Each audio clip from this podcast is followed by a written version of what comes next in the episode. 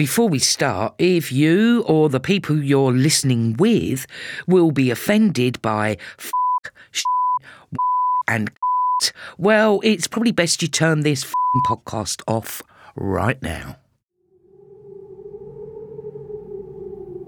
Hello, I'm Kathy Burke, and welcome to this dark corner of the podcast sphere, where raven-filled skies breed a stench of hopelessness in the air, a place of eternal silence. Wait a second, I said silence. What's that noise? Oh, it's just an Irish priest muttering the last rites. How you doing, Father Connolly? Well, you know, I'm not too bad now, Ketty. I've had a lot of business, so life is good. That's wonderful to know, Father Connolly. So, welcome to... Where there's a will, there's a wake. As we hoover up the last crumbs of the funeral quiche, it's time to welcome our guests to this degenerative den.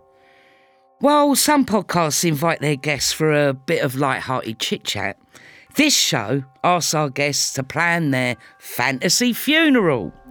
I mean, it's something that comes to us all, isn't it, death? So why not plan for it now? And joining me today to tell us all about his fantasy funeral is the quite marvellous Stewart Lee. Stewart Lee. Thank you for having me. What well, an amazing place. I mean, the people probably can't see it, but I'm in a sort of goth's boudoir here. It's great. Well, that's it, you see. I wanted the setup, even though no one's going to see it, but it's very important for me to get into character. Yeah, no, it's great. It's got all red roses draped. It looks like sort of where Edgar Allan Poe would have his birthday party or something. Yeah, brilliant. Very really nice, good. Very gothic, yeah. Very goth. So how are you doing? Great, I'm great. I've got a broken ankle, but that yes. suits this, doesn't it? Because actually, as I fell down the steps outside my house the other day and lay on the floor screaming for my daughter who couldn't hear me because she was watching an American sitcom at full volume, I thought, what if I just die now? I, and then I thought, I've not made a plan. Uh-huh. What I need is to be forced to do that by Kathy Burke, and well, I'll be all right. So there I've done you it go. Now. Good timing. Yeah, it's great. Good time. So you've broken your ankle. Yeah. But you're doing some live gigs at the moment? Yeah, I'm hopping about for two hours every night on one leg um, at the Leicester Square Theatre till Christmas, and then I'm on tour till April next year, and then I'll put it away for six months, and then I'll tour again till April two thousand twenty-four, and that's this current tour, basically, and then I'll write another one. Um, and this one's called Basically? Yeah. And is it? I saw the marvellous Snowflake oh, yeah. and Tornado, right. which are available on B B C iPlayer. Yeah, yeah. And uh, I thought they were terrific. Oh, thanks very much. Very yeah. good. Um, I mean, yeah, you're pretty hardcore. You don't, you don't hold back, Stewart. No, well, you know, I mean, I think you've got to, you've got to be, you know. I think well, it's a lot. It's a lot. Those are a live thing, you know. I, fi- I don't. I filmed at the end, but really, they're a, they're a live event, and I think people like being in that kind of situation. But the, the new one, I've kind of tried to do the opposite. It's not. It's not got a massive, uh, complicated concept, and it hasn't got a huge bit of stage design or whatever. So it's uh, it's just more fun to mess around in it. I think people are people are having such a bad time. I yes. thought I should do something more like light entertainment, right? For a bit. Do some comedy, yeah, rather than just snagging them off. Exactly. Middle-class Guardian readers for two hours. I felt like they deserved to be entertained properly. So oh, I'm doing good that. For you. Yeah. Right, okay. So are you comfortable? Yeah, great. With your broken ankle? Yeah. So I've got something very important to tell you. Mm. Your days are numbered, Stewart. It's time to get cracking to plan your slap-up funeral. We've got three sections. First, we'll discuss your untimely death. Then it's off to the funeral. And then lastly, we'll chat about the will and the wake. Okay. The death. So this isn't something that we can normally do as humans, which is something we'd all like to do, which is have control over our death. So I'd like to ask you, Stewart Lee, how would you like to die? I bet all comics say this, but at work, I'd like to be on stage doing a gig and just pass out and have a heart attack and be gone, bang, like that, like Tommy Cooper. I was thinking about this last night because I knew I was doing this. When I wait in the wings before I go on, thirty years ago, I'd have been, I was nervous and sick all the time. Yeah. Now, as I wait in the wings to go on, when I know I've got a good show on the go, I feel as happy as I ever do. Right. I like the sound of the crowd waiting, and I know that for two and a half hours, no one's going to make me do anything or ask me where their socks are or do I know where their music book is or whatever. And uh, I haven't got to think about anything more than what's happening in that moment. Uh-huh. And I like the fact that it's a, a kind of holiday from being me as well. I'm able to be this other character for a bit, more exaggerated, crazy version. So I'm at my happiest, really, when I'm when I'm working, I think. Uh-huh. And, uh, I thought that was, you know, it was obviously, it's really sad when Tommy Cooper died, but those of us of a certain age who were comedy fans as kids, the idea of, you know, him dying live on T V during a variety show, yes, with his feet sticking out from the curtain. And, and everyone everyone's still thinking it was a joke. That's yeah. it. Everyone's yeah. still laughing. I mean, what a great... That would be the last thing he heard, was loads of people laughing at him um, for what he'd done all his life. I never knew that Sid James died on stage. Did he? He right. died during a production of a terrible farce. Really? Um, theatre production. And, yeah, it was a really bad play, apparently. It was a venue that usually held two and a half thousand people. There were four hundred people in. And he was in the middle of doing a bit of shtick, fell backwards on a chair. Everyone thought this was all part of it. It was probably the only laugh the show got. God, you're making it sound not very good, don't you, on stage now? Well, that's during the middle of a fart. That sort of... I think it's different dying on stage if you're a stand-up comedian. It's yeah. just you. I mean, you've made it sound sad, that Sid James dying in a poorly received farce in a quarter full room. Well, maybe I have to... You know, I, although, you well, know no, what, I wouldn't is, mind that even. No, but this is your fantasy. Yeah, I wouldn't so, mind that. So, you know, you go the way you right, want to okay. go. So dying in the middle of a, a bad British farce... It, it, it just isn't going to happen. No. I, oh, yeah, I I'd like to be in about a four hundred seater room that's reasonably full. Yes. Uh, yeah, on a Tuesday night. Is there... Because a lot of your stuff is filmed, and then we all get the pleasure of seeing it at home, those yeah. of us that don't like going out, like me. Yeah.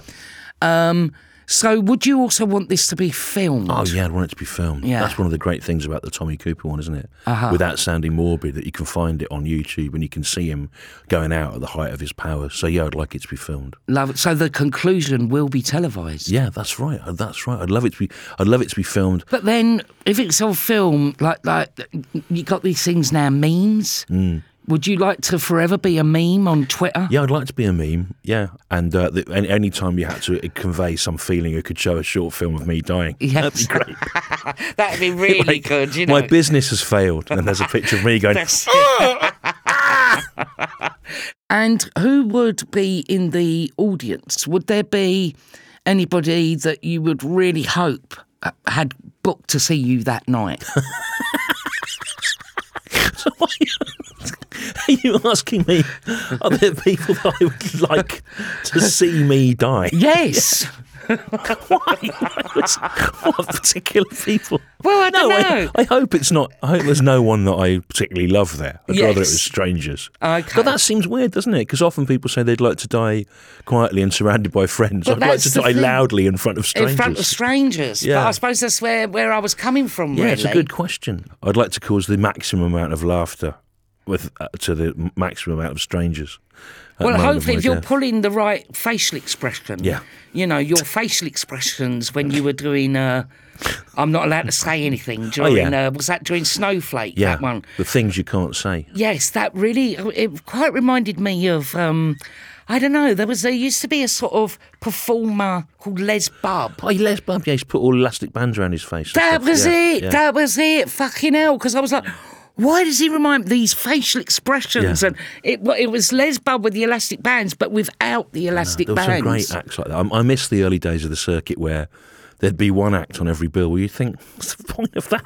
Do you remember the Iceman? Did you ever see him? The Iceman, no. Used to melt ice. Oh, really? Yeah. And that was it? Yeah, it was good, though. I liked it. Fuck and me, could get away with it. Used to melt murder. ice whilst making puns about ice. You know, the, the comedy for me comes from the risk of embarrassment or the risk of something going wrong or whatever. I, I used to drink loads of um, this, what, what, like, it was supposed to be an impression of Ricky Gervais, always stops and drinks beer uh-huh. from a lectern. Yes. During it. So I found if I drank the beer quickly enough, I could at some point during that noise bit do an actual sort of sickening retch that would be like... that you could feel had come from right oh. up. And people were really disgusted by the sound of it, but there was also the slight risk of just vomiting. Right? And now, did you ever, did you ever puke A little up? bit in my mouth, but I didn't go on the stage or anything. I'm not, you know, I'm not a transgressive. Yes. It's lovely. It's, there's a nice freedom to it. Yeah. I don't know why, it just reminded me of, I was out once in my days of going out and drinking, and um, I think it was after a show, and anyway, there was a big gang of us drinking and shouting and hollering, and uh, and I, I threw up. I threw up on someone's pashmina, and uh, Alan Rickman was there, and oh, I yeah. was very embarrassed. And I went, oh, God, I'm so sorry, I've just thrown up on somebody's pashmina. And Rickman just said, it's so free. Don't worry, it's just being free. And uh, I always kept that very close to my heart, you yeah. know. Don't go anywhere, we'll be back after this short break. Do you ever wonder how celebrities order food? Like, is Sarah Paulson a Diet Coke or a regular Coke girlie? Some peasant Coke? No. Or how does Sofia Vergara order a pizza? No, no, no tomatoes. I cannot eat tomatoes. No tomatoes? Yes. Are you killed mushrooms? Not really. Okay. If these are the details you need, and I know you do, I have the podcast for you. I'm Jesse Tyler Ferguson, and on my podcast, Dinner's On Me, I take some notable friends of mine out to dinners in Los Angeles and New York City. Listen wherever you get your podcasts. That thing was delicious. So obviously a lot of people are going to be very, very sad that you're no longer with us, Stuart. Um, what would your obituary be? Where would you like it? In what publication?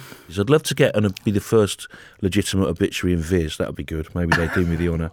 Yes. London Review of Books as well is the only paper I choose to advertise in. I find it really funny to only advertise in that sort of joke. So maybe in there.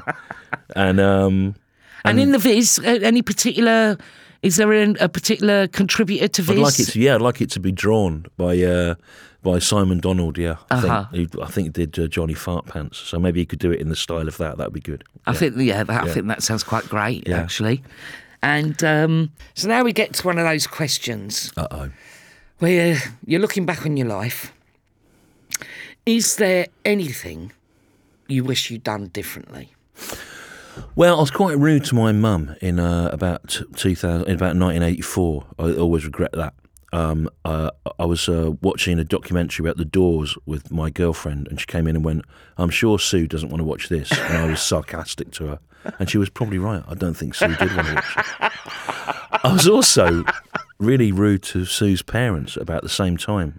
Her dad was the ethical chocolate buyer for Cadbury's in Birmingham. And one day we were listening to a record by the Four Brothers, this African band, back when it was a big deal, you know. Mm. You know when you couldn't get music from around the world, and yes. Peel had played some African single and found it somewhere and it was brilliant. The Four Brothers, Makorakoto by the Four Brothers. And uh, Sue's mum came in and went, oh, this music reminds me of when I used to go to Africa with Paul and the little boys would dance in the street. And because I was a sort of teenage anarchist, I went, did they? Did they dance for you? Like that. And she went, I know what you're trying to say, that I'm some sort of colonialist. And we absolutely weren't. We were the ethical chocolate buyers. And I went, ugh. And then it haunted me for years. I felt so guilty about it. And then I saw them in Brighton once, uh, about five years ago, and I... that I'm going to apologise, and I did. And yes. she went, I don't remember that at all. Yeah. That was relief. But in terms of, like, grand things, I think if, I probably would have been happier, but I wouldn't have had as much money if I'd been either an archaeologist or a jazz saxophonist. My sort of plan is when my daughter's left school is to I'd, I'd like to go up to, you know, the north of Scotland and try and do get some qualification so I could be a guide around ancient sites or something.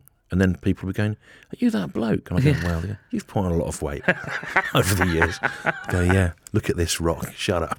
So, uh, yeah, so if you go if you go down a burial chamber in the Isle of Lewis or something in about twenty years' time and you yeah. see a familiar-looking but decrepit guide, that'll be me, hopefully. Yeah, fingers crossed that your dream will come true. I hope so, yeah. Uh, shut up. I'm just going to speak to our listener, if you don't mind now. Hello, ever wondered how the fuck someone becomes an undertaker? Well, join me on Six Feet Under, our bonus episodes where I rifle through your stories and chat to our resident undertaker, Rue Callender. Yeah, it it's happened to me last week. Yeah. Well, you know, the, the, there was a, a pompous um, vicar who had a big slot, who had a two-hour slot, big slot. A pompous vicar with a big slot. Get involved. Whack us an email on death at something else dot com. There's no G in something. We'll get into what happens when you die a little bit later, but if you were reincarnated I'd love to know. Animal, vegetable or mineral. Well, animal, without a doubt. And I bet loads of people say this, but of a cat, definitely. Oh, you'd like to come back as a cat? Yeah. Why well, is that? Because of the Nine Lives? No, just they're just great, aren't they? They are, they are. I mean, I've got three cats. They're just, man, it's great. I like the fact that they uh, just do their own thing. Yes. They're, they're, they live in a symbiotic relationship with us in our houses, but they are essentially wild animals. And they they don't really f- come and make a fuss, you know. Mm. They, if they want you, they come over. If they don't, they go away. You can't control them. They are what they are. When they stretch out in the sun or, or are rubbing against something, you can see the f- absolute sheer physical joy of it. But similarly, they're not really clever enough to be troubled by existential dread or fear or worry about, you know, how they're going to look after themselves or whatever. So it just seems absolutely ideal to me. I, I, I've, I've had cats over the years. Yeah. I haven't got any pets at the moment. My first pet was Nobby. What kind of animal was that? Cat. Oh, right, yeah. And then... That's like a little old man, if you don't mind. I know, Nobby. Some guy you found in the street. I know. Well, I named him Nobby. I was about nine or ten, and yeah. my dad thought this was too rude a name. Really? And so uh, insisted on calling him Nobbert. I think and that's it, worse because it draws your attention to it. That's it. And I say, it's called Nobby, not Nob. I don't like Nobby. It sounds rude. Nobbert. Nobbert. Where's he from, your dad? He was from Galway. Thought, yeah. Maybe there were people called Nobbert in, uh, in Nobbert. Galway. Well, there was Norbert. Saying? Norbert is a name. So, yeah, but yes. You hadn't called the cat Norby. No, no, and I'd, I'd called him Nobby, Nobby Chops. But Nobbert was quite mad. He was a bit of a feral cat.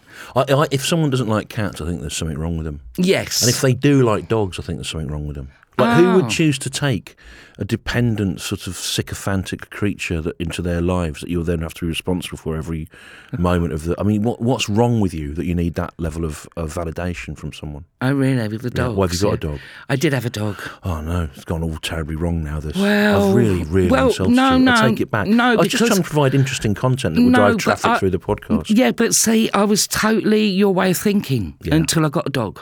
She was amazing. She was called Shenanigans. And she was a Border Terrier, and she had ten glorious years. But I have to say, no disrespect to the cats, when all my cats pegged it, I was very, very upset.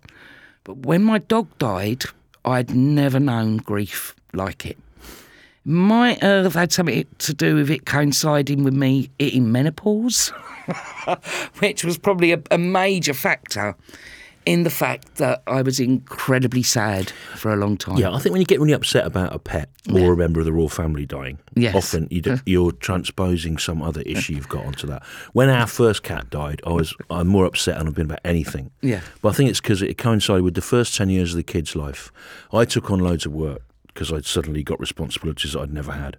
I used to be away touring all the time, and I'd get in late at night, and everyone was asleep except this black cat that would right. come and sit on me. And he was the only person I saw for days, you know, and, I, and he sort of got me through that whole period. Yeah. That cat and watching Father Ted at two in the morning on D V D, you know, that was sort of what I remember about that whole period. Yeah. And so when he when he died, I felt like, oh, that's all kind of finished. And I was really traumatised. And also you've got a backlog of other deaths you've not dealt with, I think, like yes. your mum or whatever, that are there. Because you had to do... all the admin and, you know, you kind of steam through. And then yes. something like the death of your dog can trigger it all. Yes. You're not, you know, you're not just distraught for your dog. Mm. You're distraught about the loss of your youth or all sorts of things. And I think probably my death on stage will have that same effect on people. They won't be, they didn't know me, did they? Yeah, yeah. But there'll be a lot of weeping in the streets. That's because it. Because it'll trigger... memories of when their cat died or something. That, How upset they were about well, that. Well, it's that thing they say about it's sort of that communal grief, yeah. isn't it? But yes, anyway, we've digressed. So you're you're you're a pussycat. You're coming back yeah. as a pussycat. Yeah, back, cat, yeah. back in your own home. Or actually an otter. Oh. Yeah, in fact. Who are very dog-like. Yeah, this is they, interesting. Yeah, well, I like, my go-to animal at any zoo is an otter. Yeah. And I feel I rarely feel happier than when watching otters. Uh-huh. And like they lie on their backs, they they toss little stones yes. between. They have such good fun. They and, do. Uh, they're really cool, and they can move around brilliantly, both on land and in the water, which is what I aspire to. Right, to be, to be the master of both of those mediums. And they hold hands, don't they? Yeah. They hold hands, a bit like I don't know why I've got onto this, but this is reminding me of. Remember a few years ago, my mate was round. We were watching a bit of telly. and a documentary was coming on about walruses. And I said, oh, I fucking hate walruses. And I don't know where that come from, because I've got nothing against the walrus. No, you've not, at I, all. Doubt, I doubt you've even encountered I one. I never encountered a what walrus. What have they ever done to you?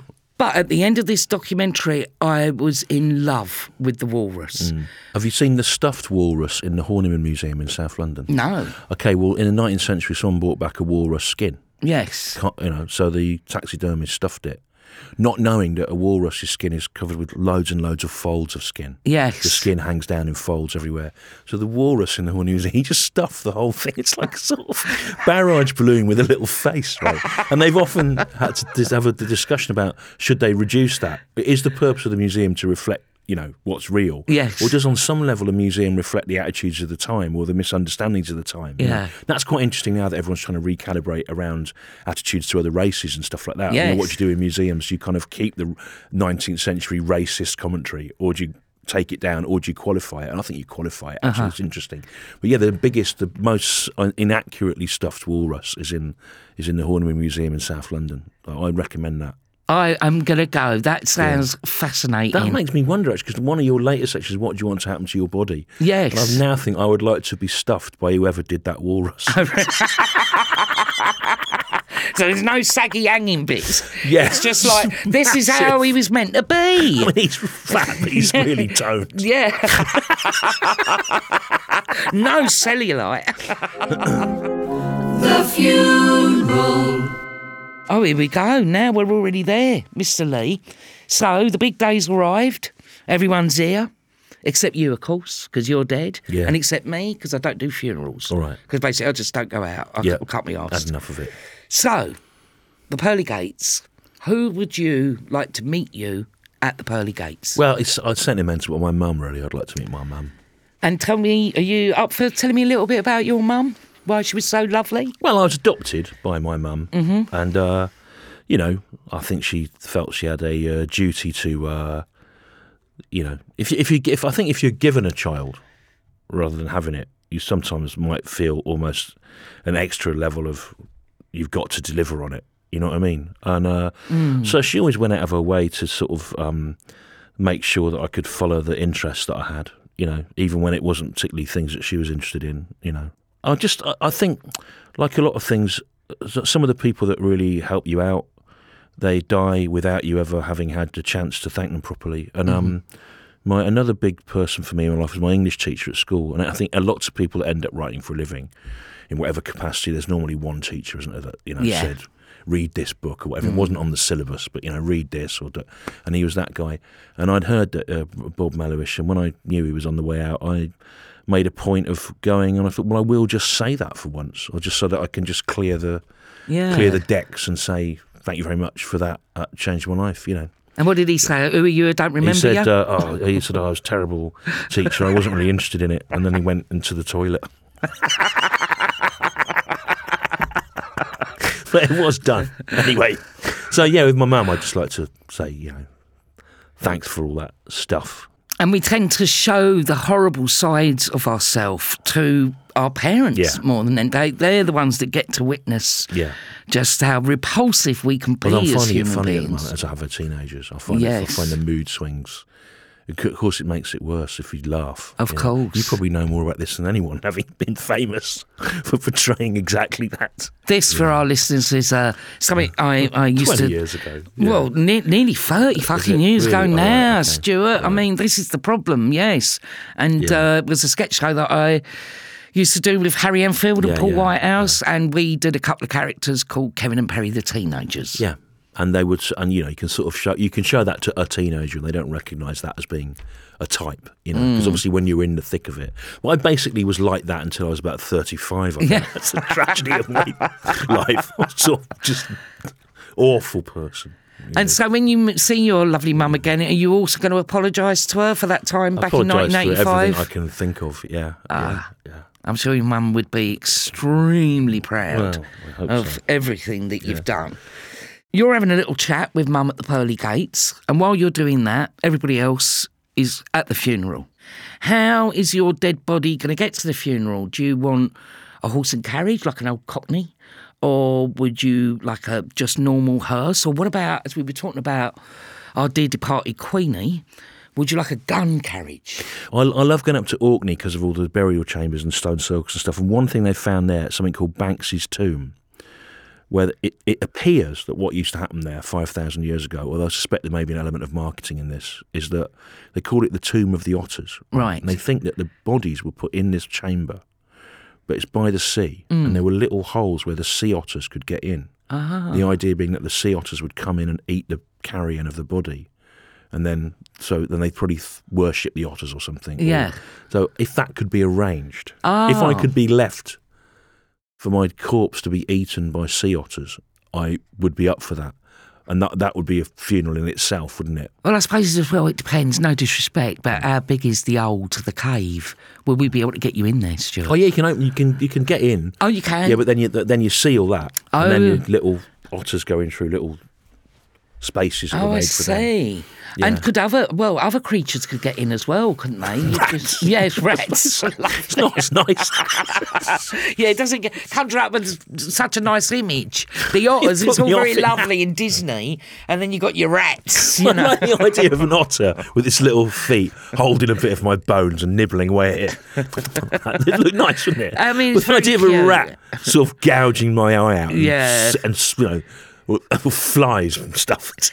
Oh, there'll be loads of flies. You know what? I've yeah. entertained that idea for, since I first went there about ten. I thought that's what I want. Yeah, now yeah. you've put me off it in the space of seconds. You've brought the harsh taste of reality. Well, you said, what if other animals, seagulls and stuff? Could get oh in? yeah. Oh, well, the seagulls would be there before the otters, mate. You know what they're like. You got a bag of chips in your hand walking down the road. The seagulls yeah. got them. Yeah, that's what it'd be like. You're so, right. I'd be the equivalent of that. Well, it's well, let's it's a terrible let's, idea. No, come on. Let's keep this as a fantasy, so let's keep it romantic. The only creatures that can physically get in there are the otter. Okay, well that's all right then. Yeah, and I would like to be I'd like to be eaten by otters in my funeral. But people don't have to wait till that's done. Yes, they can set it in progress and then have to keep looking in to see if it's been fully digested or whatever. Oh yeah, so you wouldn't want your family visiting there. So there's got to be some place, some sort of mark for you, though, uh, whether it be a tombstone or, or a plaque. OK, well, I've got three places in, in play for that. Go on, then. Well, sensibly, I should probably... I'm, I'm the last of the line, you know, in our family, and my mum's in a cemetery in Birmingham, and I sort of think I should probably be there so that at least my kids might go and see me, and then they'll see the others as well. Mm. Right? I don't know about that. Um, but if I could... That, but what I'd really like to do is again talk about Orkney. There's a island called uh, Papa Westray. You have to get on a six-seater little plane to get to it, and then off the coast of there, there's another little island called Howaf Papi, and you have to get a little motorboat to get there. Mm. And in the middle of that little island, there's a burial chamber about five thousand years old, where you have to drop down a ladder into it. And I think, and to get across to it, all the seals follow you as you go in the boat. Right, it's beautiful.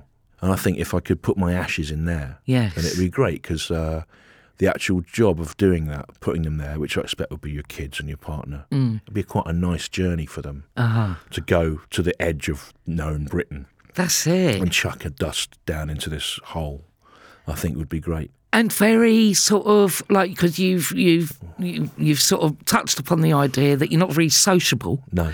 So yeah. even in death, you're trying to make sure you're just not bothered by anyone. Nowhere near another fucking living human being. I mean, you couldn't get more isolated, really. Yeah. But it'd be, I think it'd be great though as well, because I think it'd be um, what would happen is people that visit the other island. Someone might go, you know, there's um, some comedian's put his ashes over there. Oh, yeah, what's his name? Stewart Lee. Oh, I've not heard of him. Was he? What was he on T V? A bit, yeah. Uh, well, we won't go over there. We, we won't bother. But actually, I think, again, talking to you, that's I think that's that sold me on that, actually. Yeah. That's what I want. I've, you've put me off being eaten by otters, but you've re- made me think that actually being put in a hole on an island... And accompanied by seals. Yeah. What What is the atmosphere? Do you think people are going to be wailing? Are they going to be sad? What What do you think is going to go on? I hope they're not sad. I, I think funerals can be really joyous, and um, so I would hope it would be really good fun. And uh, if I get the right people to talk, you know, it will be...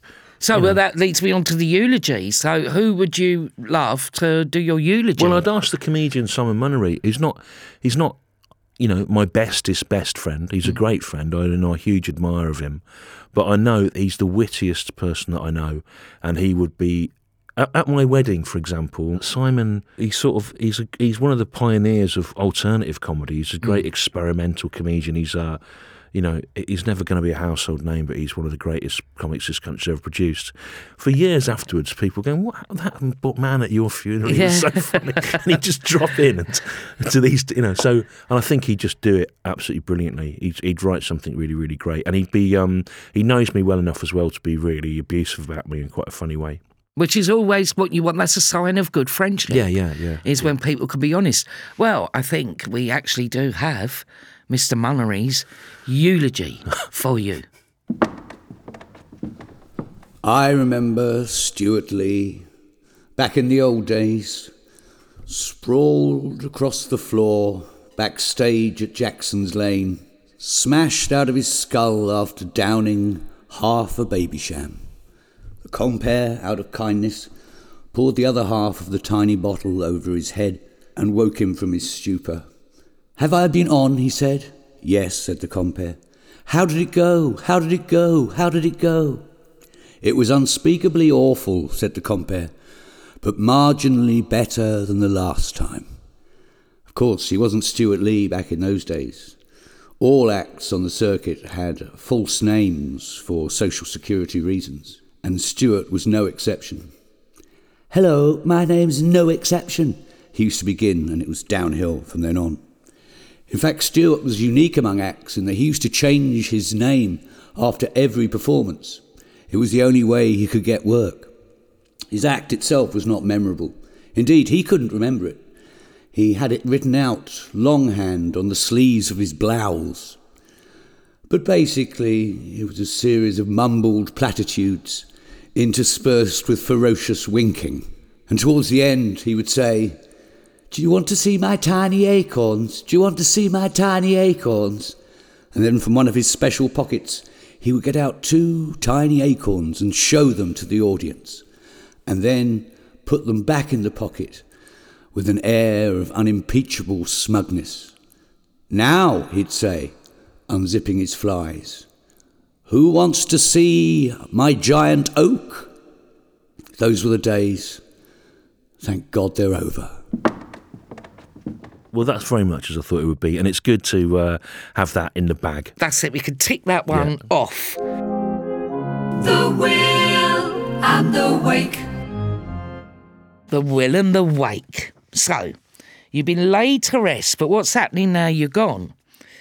What's the wake going to be? Let's talk about the wake first. So, wow. well, we've already sort of touched on you. You want, you want with the funeral, you want yeah. it to be good fun. Yeah.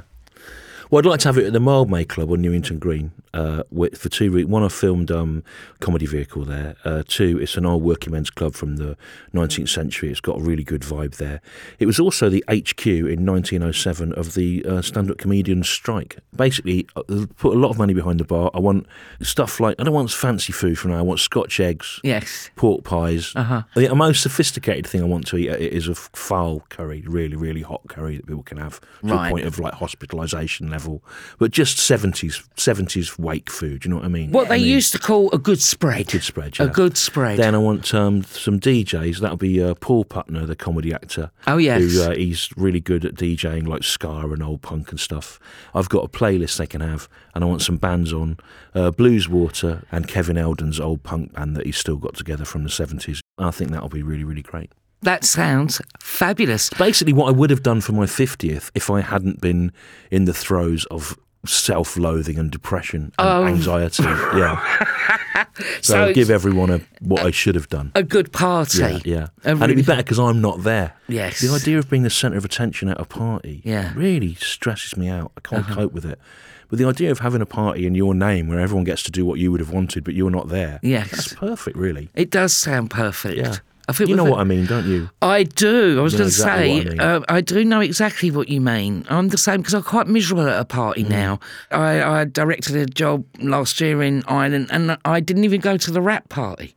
And one of us said, "Why aren't you coming to the rap party?" And I said, "Because I'm a miserable old cunt." Mm. And he said, "Well, we know that, but why aren't you coming to the rap party?" And it, I mean, it's really because I can't, I can't focus. Yeah, yeah. I've got. I, you know what? It's also after. I don't know about you, but after COVID, I got out of the habit of just meeting people. Yeah, I used to go to a lot of things on my own when I was younger, and what stopped all that, I think, looking back, was suddenly getting well known. Yeah, you had to have someone with you. Yeah, and then you fucking have to have someone with you yeah. because otherwise, it's it can be a little bit awkward. Yeah. You know, you need a, you need a buffer. You know, and um, so it sort of stopped a lot of my enjoyment. Yeah, well, I managed to stay just enough under the radar to still be able to largely Well, now, this is a good thing now, because it's sort of twenty years since I've officially been an actor, and the younger generation don't really know who I am. But also now that I am older, knocking sixty... I don't mind it now if someone says hello to me in the street. I will say hello back gladly. You know what? I th- I completely changed about that under lockdown, mm. right? When I'd be wandering about on our permitted walks and people would come up and say, I've been watching loads of you on YouTube. It's really cheered me up. You kept me going. And I thought, wow, it's an important thing for people. Of course. And now I try and talk to everyone. And I remember what a big deal it is. And actually your little film that I watched the other day again about you meeting The Clash as a kid reminded me how inspiring it can be. Oh, this sounds like a weird humble brag. It made me realise how inspiring it must be for people when they meet me. and, I, and I send them off with a cheery memory. But you know what I mean? It is a I big do, deal, isn't it? I do. It's, deal, it's yeah. sort of, it takes little effort to basically, it makes someone's day.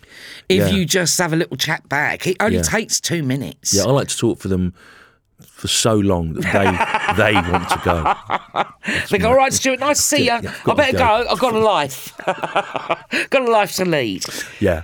Don't go anywhere. We'll be back after this short break. So, we know you don't really believe in much happening after death, except you're just back in the ground. But is there anyone you fancy haunting? I don't believe in ghosts, but I've seen three ghosts. Oh, right. Okay. Um, How does that work? Well, it means that I experienced visual or physical uh, hallucinations, uh-huh. I think, that yeah. were... T- that took the form of super, of what we other people would call supernatural activity. So someone else who believed in ghosts would think, I've seen a ghost. I think, well, it'll look a ghost, but it can't be. So I had a mad moment. Right. I've seen. Um, I I went to uh, Paris with when I when our son was little with my wife, and I said, you've got to go and see Napoleon's tomb. It's hilarious. He's so arrogant. It's one of the funniest things. Like it's a character study of a nutcase. Uh-huh. But um, she went, well, I'll wait outside with the kid in the pram, and then I'll come in. After we'll swap it round, right? Mm. You, so you walk across the, this Les Invalides, you walk along this long flat marble thing, and then you. So I was looking over the edge of it, and somebody, I was looking over the edge, laughing at Napoleon's yeah. tomb on my own. Somebody put their finger through the hook of my jeans at the back and hoiked me up like that, and I went, whoa! And I thought, well, that's Bridget. She's come in, she's mucking about. Yes. So I sort of didn't look for about ten seconds. I did that funny thing of ignoring it. Yes. And then I looked round, and there was not a soul in the building. Oh. And then I came outside and she went, what's happened to you? You look like you've seen, seen a ghost. ghost yeah. Went, you weren't in there pretending to push me over. She went, no. And she's into all this stuff. Yeah. She said, she's Irish. Yeah, yeah. She said that Napoleon had done it. So that happened. I uh, So I've been pushed, tr- Napoleon has tried to push me over. Well, it all makes sense to me what, what the lovely Bridget is mm. saying, because you said it was quite low down and he was he was little. He was small, yeah. So He, he didn't go for my shoulders. So he didn't go for your shoulders. He, he went for the... Pulled you up by the bottom of your jeans. Yeah, so that happened. Then another time, this sounds like I'm obsessed with my mum, but my, my mum was in a coma the last couple of weeks and I had to, and I was on tour and it, I had to come off tour mm. and uh, then my promoter just gently said to me after she's died, he said, look, I know you've got loads to sort out, but you need to get back on the road, otherwise you're going to accrue more cancellation fees than you make from the tour. You know, uh-huh. you're going to, you know. So I went and did Wolverhampton. That was the first one I did. Yes. Then I went to sell. I always sell my stuff afterwards. I'm self. I'm a self-operating right. character. I was so I was sitting in the foyer of Wolverhampton Civic at my little desk selling my stuff, uh, and then my mum was in the. Like by the queue in a brown puffer coat, holding a handbag in front of her, going like that. I go, hello. And I went, oh yeah, I'll just do this, you know. I might even have said it. Yeah. You know. And then about ten seconds later, I went, hang on, she's been dead like two weeks. But again, that's my brain allowing me to get back to work. Uh-huh. You know, so in terms of who I would haunt, there's not anyone. I, I, I mean, I might, it might, it might be amusing to haunt my children, because at the moment the thing that they hate about me is they hate um, me coughing, burps, farts, yeah. smells, and I would like to um, haunt them in the form of smells and farts and burps and things. And they would definitely know it's you. Spluttering and breathing. I mean, they hate my they hate my breathing at the moment. Yes. So I think that would be quite cute for them. That would not be like ne- not menacing, but just they'd go, oh, have, you, have you left something? There's this dog shat in it or something. They go. So I think that would get them back as well, because I can't stand it. I'm just sitting somewhere and they'll come in and go, ah! And I go, what is it? And they go, you're going, ah. And I'm just like breathing, watching T V or something. And they go, have you eaten some sausages? Oh, ah! So I'd like to create the smells of half-digested meat and f- so yeah, I'd like to hang around. I'd like to hang around literally like the proverbial bad smell, and I will appear in that form when they're distraught to comfort them, and they'll know with I'm a waft. They'll know that I'm with them. A bit of old skinless Richmond sausages wafting out of your arsehole. Yeah, that's right. They'll yeah. go, oh, Dad's here. That's good. Yeah, it's watching over us in his own way. Beautiful. I read somewhere about you that you're you're a hoarder. Well, we were all hoarders, though, weren't we, our generation? Because if you liked music or mm. books or comics, you had to keep them. So I've got loads of stuff, and it's how to dispose of that. Mm. We thought we were building up some sort of archive yes. which would outlast us. And that we, I think it, it, all men of my generation have this imaginary person who's going to come round. Probably, like, I probably imagine him being played by Mark Gatiss. Oh, right. And this man comes round and he goes, you have amassed a very impressive collection.